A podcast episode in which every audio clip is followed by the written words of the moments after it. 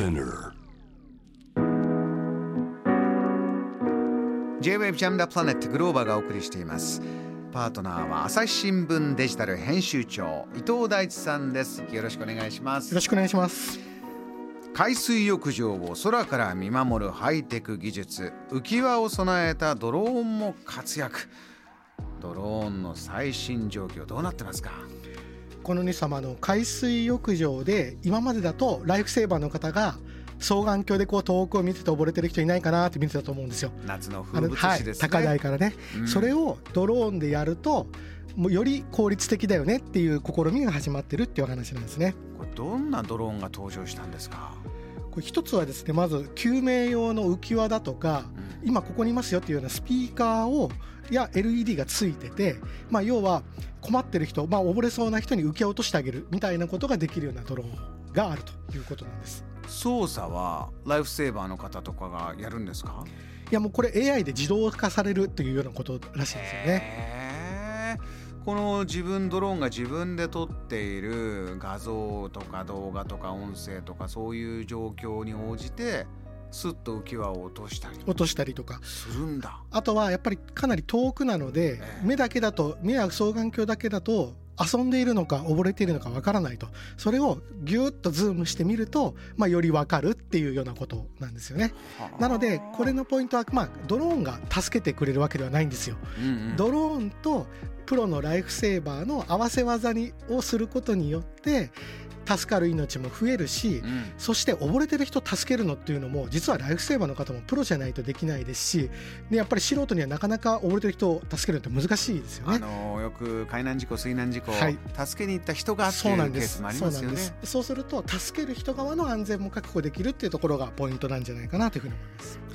こういったものは今開発中なんですか？もう運用が始まって導入もされてるんですか？もうすでに運用が始まってますね。そうですか、はい、なのでただもうこれどんどんどんどんやれること増えていきますから、まあ、あの今後は、まあ、どうなんでしょうかね。この風物詩が海水浴場でいっぱいドローンが飛んでいる最初は気持ち悪く思うかもしれませんけれども、はい。まあもう数年後には普通のことになっているかもしれませんね。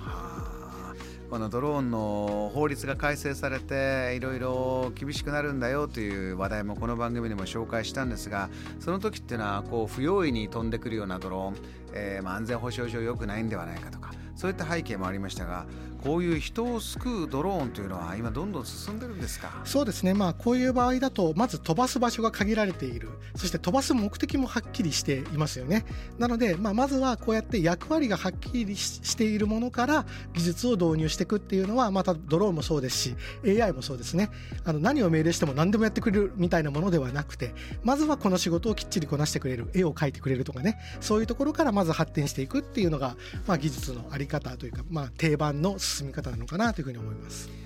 AI 世界中で、えーデータを集めて新しい開発進んでますけどこういったものは日本のチームが開発した AI なんですか？そうですね、まあ、こういうものはただ AI の開発って圧倒的に欧米の企業の方が進んでいてでなぜかというと AI が発展していくのに大事なのはデータなんですよね。でじゃあデータってど誰が持っているのかっていうとやっぱり私たちがよく知ってるような Google だとか Amazon だとか Apple っていうのはいっぱい持ってるんですよね。例えば最近ですとあのルンバを作っている iRobot って会社を Amazon が買収したりしました。それはやっぱり膨大な掃除のデータ部屋のデータっていうのをやっぱり Amazon が持ってそうするとお掃除ロボットだけじゃなくて他に家電に使えたりとかってまあいろんな展開ができますよね。なのでこのまあデータ戦争っていうのはまあ AI 戦争とかなりイコールになってくるのかなというふうに思います。日本でも情報の研究をしてそういった知識も技術もある方大勢いますけど英語圏ですと開発した時にユーザーがたくさんいてたくさんデータ集められるというこの強みがありますね。そうですねもう今データは現代の石油とも呼ばれてたりしていて要は今後のこうビジネスをしていく上で必要不可欠なものただそこにはやっぱりプライバシーの問題とかがあるので、うんまあ、常にそこが表裏一体となっているっていう難しさがありますよね。AI 開発のあのディープラーニングとかがあの話題になり始めた時に一生懸命やってる方がその日本は本当優秀な人も大勢いるしで技術とかアイデアもあるんだけれどもその良くも悪くも、えー、倫理観とか道徳観とかこのブレーキを踏む力も強くてちょっと慎重に議論をしてとか慎重に議論を議論を重ねてとかこうやってる間に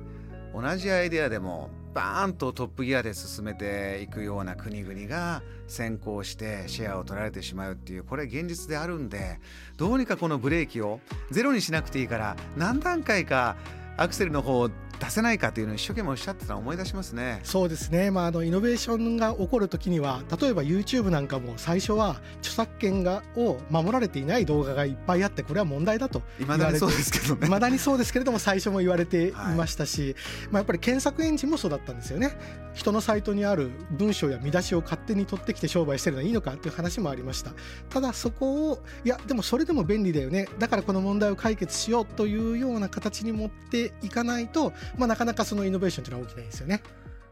JAM The Planet